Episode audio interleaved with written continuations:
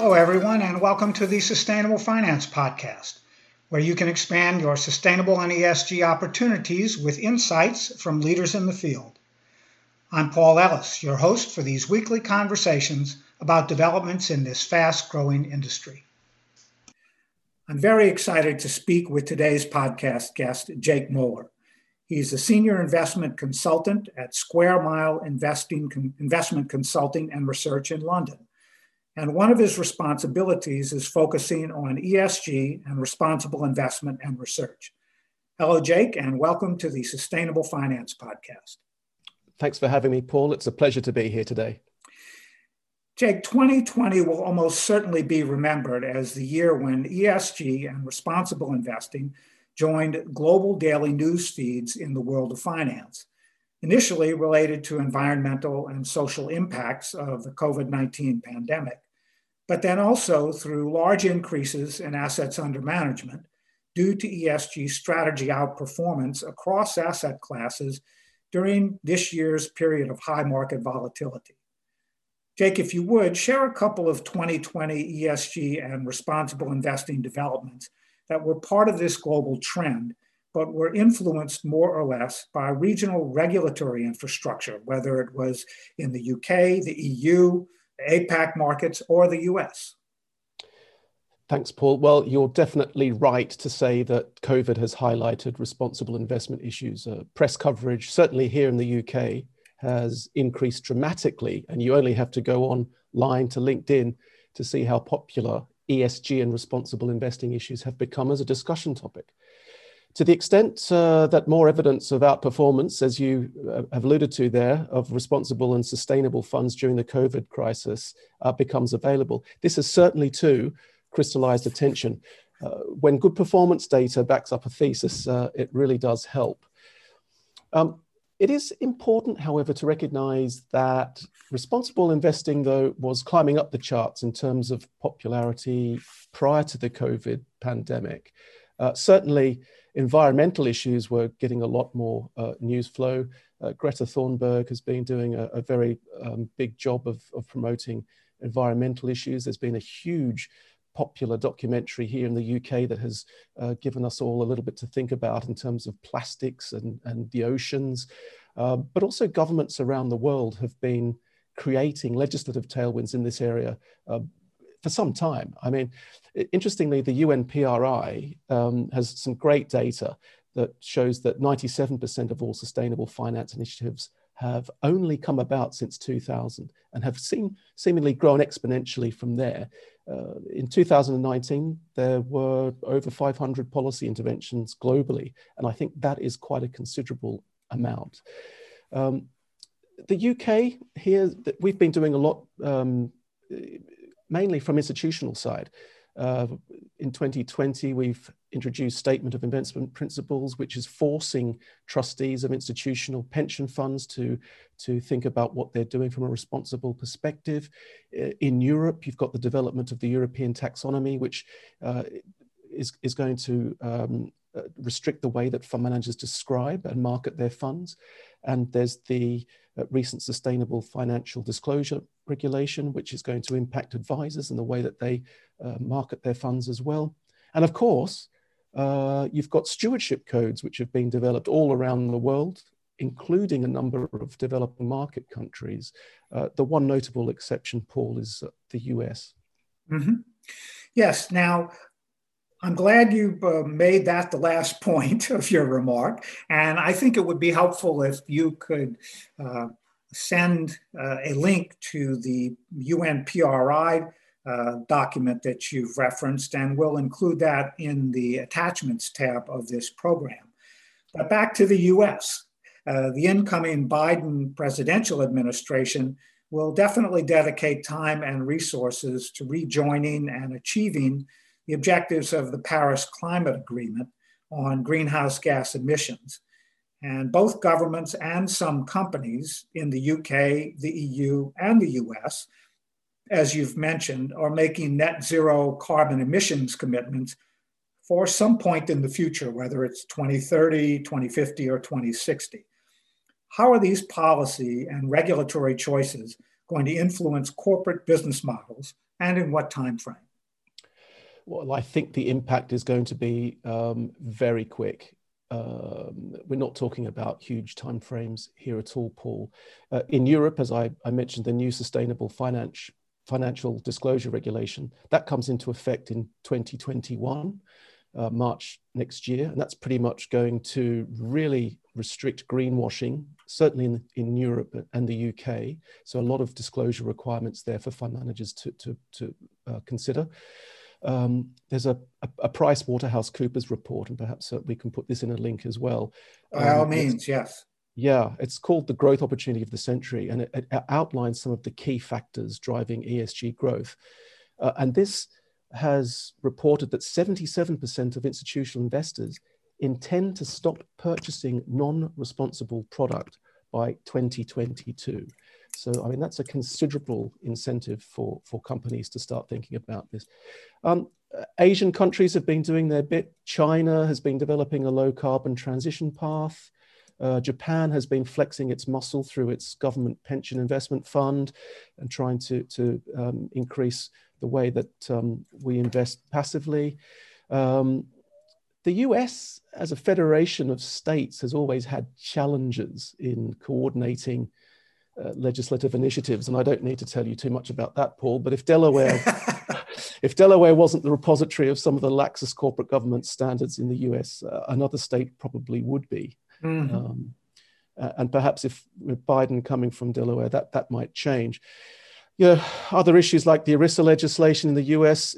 seems to have been settled by the DOL. I don't know whether it's the most optimum outcome there, but fiduciary duty in the US is certainly now being challenged, um, and I think that can certainly be a, a good thing. Uh, you know, and you're seeing US data become much more supportive. Uh, US, the US SIF uh, reports that 33% um, uh, now of total assets under professional management in the US have some sort of uh, ESG overlay to it. So that's a positive sign. But it, it flows down to companies, Paul. Companies throughout the world are going to be penalized by higher funding costs if they don't show that they are responsive now to uh, ESG issues and that they're avoiding harm.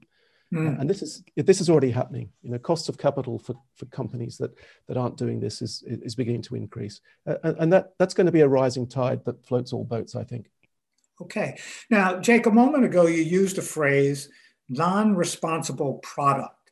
I'm not sure uh, how many folks in our audience uh, um, use that in their day to day work. I don't hear it very often when, in conversation with the advisors that I work with. Could you explain that a little bit more, please? Yeah, uh, apologies. Uh, in the UK and, and Europe, uh, responsible investing is, is a term now that we are using to uh, refer to any sort of um, investment that has a, a, an overlay with ESG or sustainability at its core. I see. Um, so we, we've, we've started to move away from, from the use of ESG. Mm. Uh, uh, ESG is rather prescriptive, and, and we consider that as a, an input. So um, again, the, terminal, the terminology usage around this area is certainly something that um, uh, needs to be standardized to uh, help educate, I believe. Yes, I completely agree with you. And fortunately, some of the analytics bodies uh, that uh, are part of that process here in the US are starting to come together um, with uh, global initiatives as well. So um, that's, let, that's, a, that's a good segue to my next question, which is how has the COVID 19 pandemic change the way that Square Mile does ESG and responsible investment research and company analysis? And what additional pandemic related changes do you anticipate in 2021 that these regulatory um, organizations might want to consider as well? Well, uh, we rate all of our funds uh, uh from an ESG perspective, and we allocate a score to them based on uh, how we feel that they um, are committed to, to integrating ESG criteria. Um, increasingly, though, we are beginning to consider more than just ESG integration. Uh, as I said, we see ESG analysis as being an input into the broader investment decision making process uh, rather than an end in itself. Mm-hmm. Um, so, so, for example, we have now started increasing our coverage of funds which have a stated objective of a responsible outcome. So, um, this is, for example, a fund that says it's going to do something other than generate a financial return. Um, you know, and this is being driven to no small extent by the pandemic. Um, you know, investors are changing their utility curve uh, to think not just about um, financial outcomes anymore, Paul. They are really, really beginning to think about societal outcomes. The mm. pandemic has really restructured the way that investors are thinking about things. You know, financial performance is very important, but it's not just the only consideration. And as you said, uh, as you alluded to earlier, if your financial performance, and there's more evidence now that this isn't being compromised, um, uh, then, then we are really getting increased demand to reveal how fund managers are responding to these non-financial challenges. Mm-hmm. Now, one of the things that has happened during the pandemic, of course, Jake, is that many people are not um, uh, in in your part of the industry, for example, are not meeting face to face with companies on a regular basis as they used to. Uh, a lot of these types of meetings um, and analysis are happen, happening over the airwaves. So, uh, is there any impact um, that uh, on the way that Square Mile and other firms uh, are able to do deep dive analysis on companies that investors or financial advisors should be concerned about when it comes to reporting on uh, ESG and responsible metrics. Because, of course, uh, in the US for sure, but uh, in other parts of the world, a lot of this reporting is done on a voluntary basis. Yeah, it's a, a, a an interesting point um, we're actually finding now that disclosure is improving considerably. Fund hmm. managers, uh, this whole working from home disruption that we've we've all been subjected to, is really freeing up a lot of time for a lot of advisors and fund managers to. Uh, spend with consultants like myself uh, to talk about what they're doing. Um, so you wouldn't think it necessarily, but uh, there, there has been a marked increase in transparency during this time, certainly at, at hmm. my level, with uh, fund managers really being happy to talk um, because they seem to have a bit more time. They're not commuting for three hours a day. Um, you know, that that they're and and their sales teams aren't on the road, so they've really got to they've really got to up their game a little bit uh, um, to to keep their funds relevant. Um, the other thing I would point out is the market, uh, the advisory market especially, is really looking for guidance. Mm. Uh, and you've already alluded to it, Paul. Advisors are confused about the terminology. Um, they're confused about what ESG actually means. You know, I, I think things initiatives like this sustainable finance podcast you're doing are great initiatives that help with that and, and we've been doing some online work as well um, we've also acquired a business called 3D Investing, which looks at funds at an individual stock level uh, uh-huh. uh, to, to, to, map a portfolio back to a United Nations Sustainable Development Goal. Um, and we think that this is potentially a, a, a, way that things are going to change and, and be driven by COVID. You know, funds must provide evidence that they're not only avoiding harm, which is excluding things, but they are doing good and that they're leading change. And I think in the next couple of years, investors are really going to ramp up their demand for fund managers to prove what they say they are doing. Evidence uh, will be primary. Um, and as I said before, that, that filters down to a security level. Any company that doesn't get with that agenda is going to be paying more for its capital. Mm. Yes, I, I, I, was just reading this morning or yesterday, I'm sorry, that Goldman Sachs is, is zeroing in on the cost of capital, especially as it relates to the energy sector these days, uh, because what they're seeing is a significantly higher cost of capital now for um, fossil fuel related energy generation than renewables. Uh, Absolutely. And, and, they're shifting the, the entire focus of their energy portfolios. Let's talk a little bit, Jake, about the fixed income markets because um, a lot of the history of responsible and ESG investing uh, has occurred in the equity markets. And it's really only in the, at least in my experience, in the last five or six years that the momentum has been building in the fixed income markets related to using these types of environmental, social, and governance metrics. So um, we've talked about the rapid growth in assets, and part of that is being directed to the fixed income markets. Can you give our listeners uh, some information on what portion of that growth in 2020 is due to the issuance of any of a number of the following types of bonds green bonds, sustainability bonds, social bonds, and climate bonds. And by the way, this issuance, of course, as you know, is taking place at the corporate, the sovereign, and the supranational level uh, in the global debt markets. So, uh, uh, help our uh, advisor and investor clients understand a little bit more about how that market is integrating uh, responsible investing. You're right, Paul. It, it is a fledgling market compared to the uh, equity market. But I, am very excited about green bond issuance. Um, yes, it's a smaller component. If we, depending on which data source you go to, uh, probably at 90 trillion US dollars of, of assets are, under some sort of ESG remit.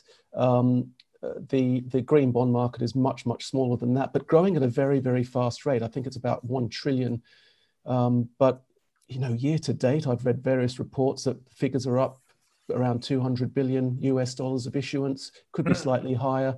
Um, and this is definitely a very exciting um, area. What it recognizes, from my perspective, is that megatrends now, such as carbon transition, clean energy, and social projects, have become viable to uh, support a, a long term return.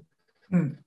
And this is a really, really encouraging sign. And if you look at green bonds, right, the, the, the spreads on them are not necessarily wider than the non green alternatives. Right. Um, you know, I spoke with a green bond fund, fund manager uh, last week, um, and interestingly, he said that there's only been a single credit default that he's aware of in this space. So, you know, they're they're they're, they're good investment opportunities. Um, here in the UK, we've uh, last week we've had uh, the announcement that we're going to issue our first green bond sovereign issue, uh, and that's fantastic. You know, that's a really good piece um, of the asset allocation puzzle. It's always been difficult, as you alluded to, for uh, um, portfolio managers to find a responsible way to allocate to sovereign debt. Um, but with sovereign issuance increasing, um, that, that little bit of the puzzle is going to be solved. Um, you know, the market's beginning to get it. Green bond projects can generate sustainable returns. Um, and, and this can only be seen as a, a great development. Yes, I agree with you. I think uh, since the, the fixed income markets ultimately are much larger than the equity markets, there's huge potential here. Um, uh, let's just talk a little bit more, Jake, about the idea of use of proceeds uh, uh, when bonds are issued by whether it's a government or a corporation. Um, uh, what some people in, in responsible and sustainable investing are saying is, well, you, you have to look very carefully at the use of proceeds uh, contract for any green bond to make sure that there, it's the, the full potential of the bond is being used for, for green um, uh, funding issues if that's the intent of the investor. Am I right about that? Or sometimes is this money split uh, to both green and not, and let's say brown initiatives? Uh, it's no, there's a, there's there's a lot of work being done to uh, make sure that that all these assets are quarantined within the the issue itself. Uh, and as I, I, mentioned before, you know, that they're structured like any other bond. Uh, they may be rated by a ratings agency, um, and typically their spreads uh, are not greater, necessarily greater than a, a, a non uh, green equivalent. The fund managers themselves do a lot of due diligence on these projects, so they're kicking the tires. Uh, it's no one wants to be involved in any sort of scandal like this. Um, the bond fund manager that I spoke to, uh, who did mention there had been a default, it was a, a it was a, um, a, a company that was desperately trying to raise um, capital through a green bond mm. because it couldn't raise it anywhere else. But these are very very limited examples. Um, it, it's the, the, the, projects are transparent. Um, the market's doing a lot of research on them. The bond fund managers are becoming very familiar with them. And also the gatekeepers, the researchers, the investment consultants um, are asking a lot of demanding questions before they're prepared to allocate any of their clients' funds to these sorts of uh, strategies. Good. So, Jake, looking forward down the road a couple of years, what ESG and responsible investment and research themes do you see rising to prominence uh, out into 2021 or even 2022 if you want to uh, look that far that far forward. And of course what trends should investors and financial advisors be watching related to risk and opportunity across economic sectors when it comes to responsible investing? Well i feel that if anything the investor community um, is demanding much more in the way of proactive, sustainable outcomes from their fund managers. It's no longer enough just to exclude tobacco or alcohol or gaming from your portfolio. So, this whole concept of exclusions and risk mitigation, I think, has been um, replaced now by uh, opportunity seeking behavior. Hmm. Um, and that's really going to, to change the way that, that um, investors um, look for returns. Uh, it, but this isn't necessarily a new phenomenon. Um, in 2017, the Business and Sustainable Development Commission had indicated that by trying to pursue the 17 United Nations Sustainable Development Goals, this could open up about 12 trillion US dollars of market opportunities. Mm. Um, the Global Commission uh, on the Economy and Climate has estimated that there's about 90 trillion US dollars worth of infrastructure that's going to have to be um, spent before 2031 to try and get us to this low carbon transitional world. I, I, mean, so the opportunities there for infrastructure and for for energy transition are just going to be huge. Mm. Um, you know, if you're a, a, company now that's going to be stuck with stranded stranded mining assets, uh, you're simply not going to survive. Um, and these these opportunities now are, are no longer a um, a figment of some sort of optimistic utopia. They're actually being supported by uh, good performance. They're being shown that um, good companies appear to be uh, more resilient in a drawdown, and we've seen a huge drawdown this year with the COVID crisis. Uh, and I think now that expectation uh, will will remain with us. I think it's one of the things that will remain of this through this COVID crisis that we are now heading towards a world where it's not just enough to generate financial returns, but you have to show evidence that you're avoiding harm, you're doing good for society, and leading change towards a, a, a world where um, we can all invest prosperously and, and raise the tide uh, amongst all investors and shareholders. Yes, Jake. Well, thanks. I, you know, you you you've just recently mentioned the United Nations Sustainable Development Goals, and it seems like there's a lot more focus on tying responsible uh, investing of all kinds back to that framework, which was agreed to by 191 nations back in 2015 in the at the Paris Accord. Uh, how much uh, emphasis does your firm uh, put on that, that, that collection uh, of, of goals and objectives, which, as you mentioned, also come with dollar amounts uh, for achievable renewable um, business opportunities along the way? Well, um, we, we've bought a business, Paul, that actually maps portfolios from at an individual security level through to a sustainable development goal and will actually show what proportion of a portfolio is um, tied in to one of these aspirational sustainable development goals. Uh, and I think this is the this is ultimately the future, uh, heading towards sustainable impact investing, where, in, where, where investing really does become a force for good. Um, and uh, I'm very optimistic that we will get there sooner than we think. Mm. Um, COVID has driven a lot of change in the way trustees are thinking, in the way that advisors are thinking, uh, in a way that shareholders and investors are thinking. Um, ultimately, you know, I think some industry organizations like the United Nations uh, and their sustainable development goals were a little bit ahead of their time, but the fashion now has really, really changed. And uh, I think a lot of these SDGs, as we call them, will come into their own. Um, and uh, where the capital flows, um, only good things can come out of that. You know, it's it's something I feel very excited about. That's great. Yes. So, Jake, you've mentioned this business uh, that Square Mile Research has purchased uh, twice in today's call. What's the name of the firm again, please? Uh, 3D 3D Investing. Okay. If, if it's possible to include something in the attachments tab of this program that will help our listeners find out more about 3D, that would be very helpful as well. So, absolutely, absolutely. Great. Well, Jake, there's uh, always a lot more to talk about than we can cover in one of these podcast calls. Uh, so, I want to thank you very much for taking the time today. My guest on today's podcast has been Jake Moeller. Senior Investment Consultant at Square Mile Investment Consulting and Research in London. Jake, where can Sustainable Finance podcast subscribers learn more about your research and investment opportunities at Square Mile? And how can they get in touch with you for more information about topics we've discussed on today's podcast program? Uh, Paul, let me um, thank you for um, being on your program today. I've really appreciated the, the, the conversation.